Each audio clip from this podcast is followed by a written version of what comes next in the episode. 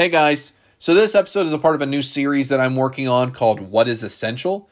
In the wake of COVID-19, America is being held together by what we consider essential employees, those that must work and remain in operation during this time of need. In this series, I'll be interviewing those that are deemed essential, and this is one of those stories. Hope you enjoy.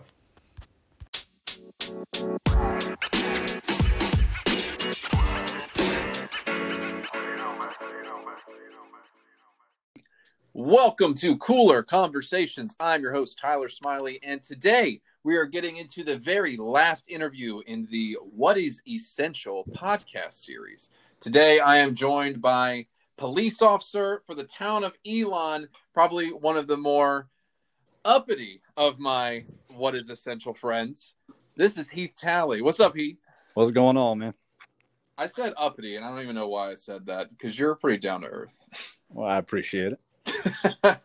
I do want to start by saying congratulations by bringing a new life into this world.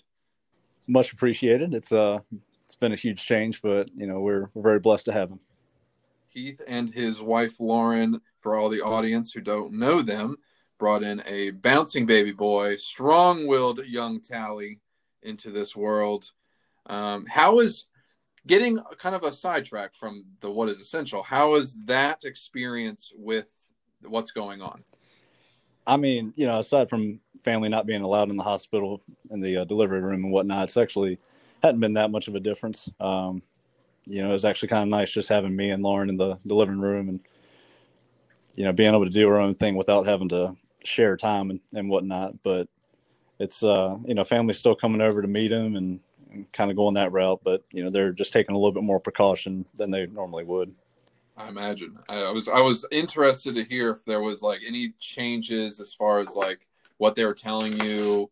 The baby can't be around a certain number of people, or if there was any social distancing for that. Yeah, I mean they always say, you know, do what you can, make sure everybody washes their hands, hand sanitizer anyway. But again, with a newborn, you're supposed to be doing that regardless. Yeah, and even without this, I would hope that people still wash their hands, but you know, that's a different note. But yeah, I mean, even in the hospital, if I wasn't inside the room, I had to wear a mask, just like everybody else there. But they just kind of warned us around everybody else that once we got out of the hospital, just to warn them about, you know, we were inside the hospital. So everybody needs to keep that in mind because that's where pretty much the main source of this stuff is. Yeah, most definitely. And I would, we all hope that everyone is washing their hands, but we all know at every restaurant there's a reminder for those POS employees that do not. So I asked this question to everybody, and I just want to preface it. This isn't meant to be kind of a derogatory. It's more of like, how are you feeling in this? So do you feel essential? I mean, honestly, no, just because even with anything going on in the world, you know, we always still have to check on. We always still have to go to our calls, and somebody's out there always calling 911 or wanted to talk with somebody with a badge on. So I mean, it's nice in that aspect, knowing that you know I can't really be furloughed or you know fired because of some disease that's going around or anything like that. You know, it's there. Somebody's always going to need us. But you know, I guess that's about it. You know, it's just somebody's always going to need police. I mean, it is what it is. That's very true. So kind of getting a backstory into this, how long have you been an officer for? About 4 years now. 4 years. And this is obviously Elon's your newer one. How long you were at Greensboro for what, 3 or most of that? Yeah, about 3.5. I got an Elon this January. Okay. So this is my question. This is really kind of like a whole backstory. Me knowing you, and this is for like the audience, you had an interest in the Coast Guard. You were a captain of the lacrosse team. So there's obviously a leadership point there. What brought you to wanting to be an officer? To be honest, man, after I got hurt at basic, I still wanted to do something serving wise. You know, I can't sit behind a desk. I can't do a simple 9-to-5. I have to have some kind of excitement, some kind of unknown that's going to go on at my job. And, you know, at the time, Greensboro was hiring in their academy. And I was like, you know, what the heck? Might as well give it a shot. and it just kind of panned out from there. Do you have like family that's done this work before? Not law enforcement. You know, on both sides of my family, we have military, but that's, you know, they've done Navy, Army, things of that nature. But yeah, I'm the only cop in the family. Okay. So with that, this is like the first bit. Has anything changed as far as the action? Because obviously you wanting to be in sort of action, hating the cubicle life as I do, and most sane people do. Have you seen an uptick in action during this all thing? Because you mentioned that people are obviously just calling you for what news, know what. Yeah, I mean, if I would have stayed in Greensboro, I'm sure I still would have, you know, seen the occasional robberies and things like that. But being in Elon, once they shut the university down, it was, you know, if you don't get a call from, you know, one of your neighbors about, you know, fishing in a pond or somebody illegally parking on a street, you know, it's really not much going on. But I mean, once when the students are in town, you know, they couldn't take a hint for the new law that was set in place for the more than 10 people kind of deal. So they would get citations for that. But, you know, once they left and went back up north, you know, it's been pretty chill. Knock on wood, of course. Well, yeah, obviously. I'm waiting for this whole pandemic to just bring out the worst in people and bring in the rioting. Have you guys been prepped for any of that? I mean, individually, you know, we all have different sets of training and whatnot. I haven't been with the department long enough to know what, you know, their training standards are or anything like that, or what they've done in the past years. But being in Greensboro, you know, we've had plenty of riot training and, you know, you have like gas and OC. There's the dog, like I promised. Oh, there it is. And we're going to go inside. This message is brought to you by PetSmart. Yeah, right. No, but I mean, with all the stuff in Greensboro, we have plenty of stuff with gas and OC and different riot stuff that would kind of help us out with situations like that. So, I mean, I come from Greensboro. Everybody else came from Graham and other larger departments. So if something did happen, I'm sure that we could all band together and fix it. Yeah. Hey, guys, we're going to take a brief break here for a word from our sponsors.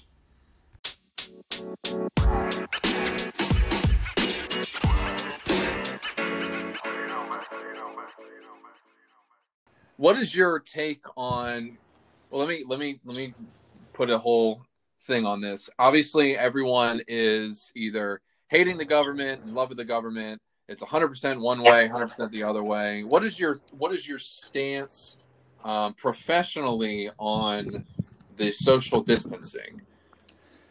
I mean, you know, it's all part of the kind of thing of what's going on. As long as nobody's being, you know, dumb about it, you know, don't have parties. Don't try not to buck up against the government, because unfortunately I have a boss just like everybody else.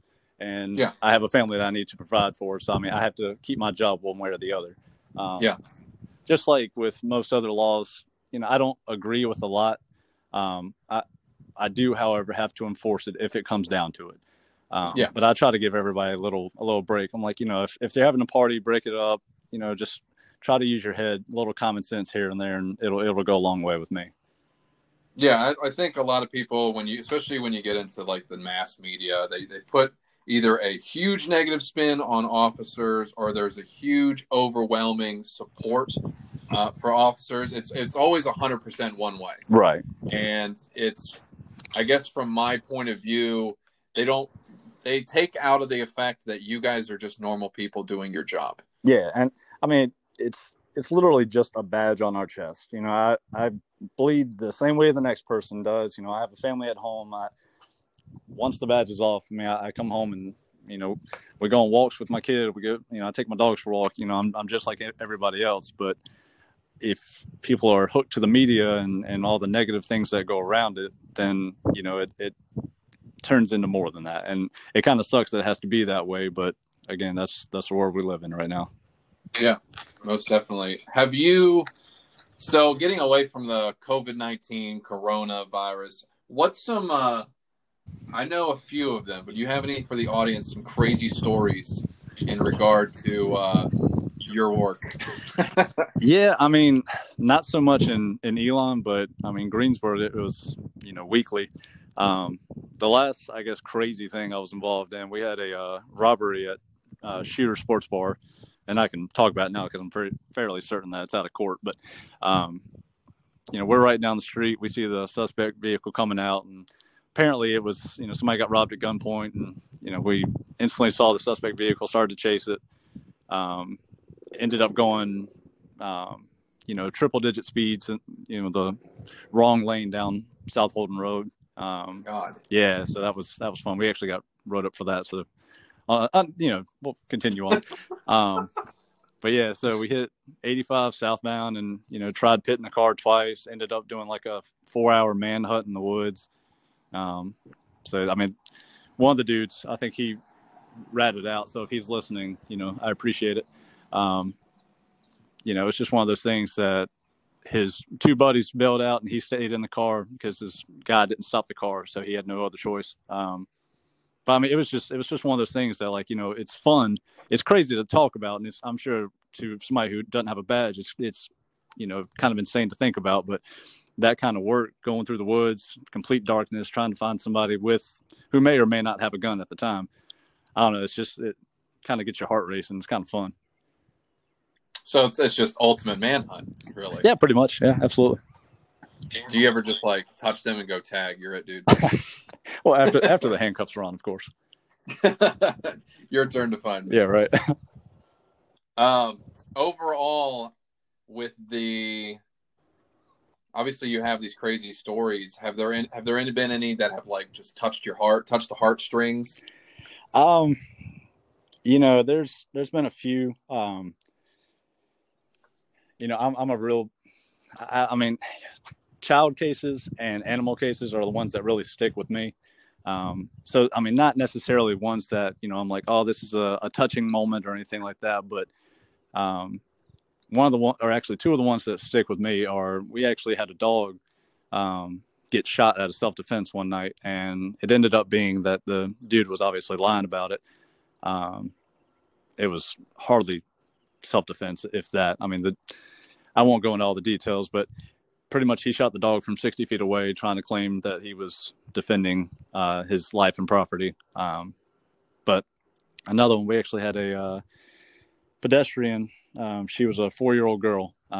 She got hit on South Holden Road at like 10, 11 o'clock at night while her and her mom were trying to cross the road. She obviously passed away at the scene, but about a year later, we actually get a call. It was a domestic call for the mom and dad of that little girl, and it was the anniversary date, and they were arguing about it. And being the one that had to go out to that domestic and speak with them and kind of let them know, you know, I was that responding officer who was pretty much first there. It kind of like hit me a little bit. Obviously, you don't break down at the scene, but you think about it later on as you're driving away from it. So. Yeah, I think that would honestly be hard. It's almost a nonchalant thing that we see in, like, TV shows, like, oh, I'm upset because the kid's dead, or I'm upset because the dog's dead. That's got to be definitely amplified a thousandfold in real life. Yeah, but, I mean, you learn how to deal with it. You find little coping mechanisms. You know, you can go to the gym, you can run, however you deal with it. You just don't bring it home, and, you know, you don't bring it to the next call. So, yeah. So I think I remember you saying, kind of jumping back into the realm of the COVID, I think I remember you saying that you guys are being a little more protective of the calls. Like, you guys are screening them more. You guys aren't having to go out and, like, communicate with these people tenfold in person. So how has that changed you guys' approach? Are you guys still, like, training even harder with that? Or have you guys found yourself being a little more relaxed? I mean, I guess in terms of everyday calls, if it can be handled over the phone, we go ahead and do that. You know, if it's something that we have to respond out with, obviously, you know, you deal with it. You lather up with hand sanitizer when you go back in your car, and then obviously when you get back to the PD, you can go ahead and wash up. But you know, and a lot of people keep asking me, they're like, you know, well, I guess you don't stop as many cars or whatnot. I mean, if you need to be stopped, then you need to be stopped. I'm not gonna, you know, turn the other cheek just because, you know, this whole thing's going on. I still have a job to do, and I'm going to do it to the best of my ability. But also I'm not going to be an idiot and start touching everything and, you know, rubbing on cars and whatnot. So if I get pulled over and just start coughing, what would that happen? I'm probably going to stand back and have you read off your license number to me. Really? Yeah. Dang. I was hoping it'd be something along the lines of like Tommy Boy, where you just yells bees. Hey, I mean, it may be for other officers. I can't speak for everybody else. Yeah, there's got to be like at least one of you guys, one of the officers who's a germaphobe, and I could just like. Oh, I wholeheartedly believe there is. I won't say their names though. Okay. So there's definitely targets out there. Okay. So with obviously a little more free time in general with all this, have you found yourself? Have you been hitting the gym harder?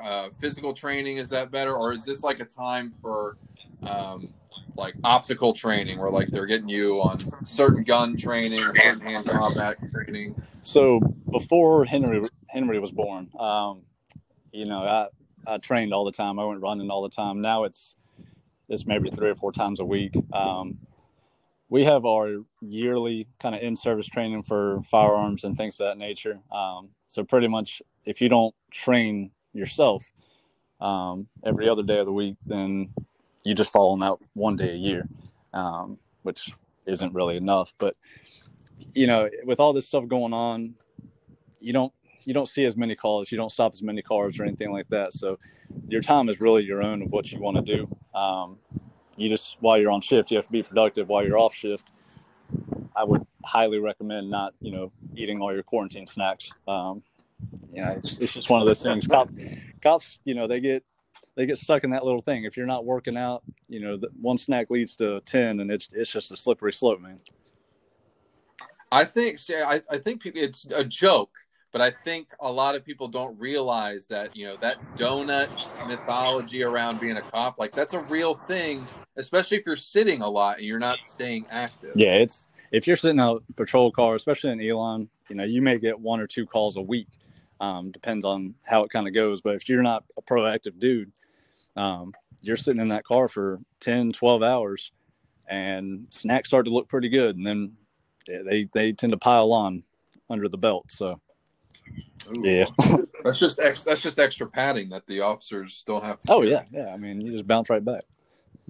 See, do you have anything for kind of like a closeout? Do you have anything that you want people to practice or know? Like, is there any calls that you don't want people to be calling the police for? And I could honestly probably name off like 7 right now, but do you have anything that you're just like, stop calling the police? You know, there are, but I can wholeheartedly guarantee that if they hear this, they're going to know I'm talking about them because Elon is not that big. Okay.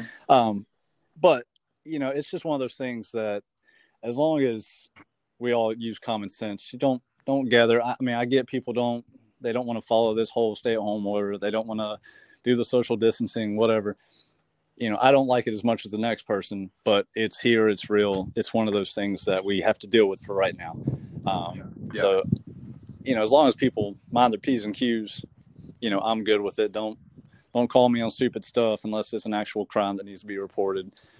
You know, I'll do what I need to do, especially in the small town Elon, but, yeah. You know, we just kind of have to start working together because it's kind of getting a little ridiculous. Well, because you can't say anything, I'm going to say something. Stop calling the police on and narking on your neighbors for going outside. I like it. Yep. That is a crazy thing that's going on in my parents' neighborhood right now. Well, luckily that hadn't really come over to Elon yet. We have other things, but you know, I'll let Burlington PD handle that one. Yeah, well, we don't need that. All right. Well, thank you for doing this interview, Heath. Like I said, this you get to cap off this series. I like it, man. I appreciate it. Yeah. Thank you for everything you're doing. Again, congratulations on the. Oh, just got an alarm. Thank you.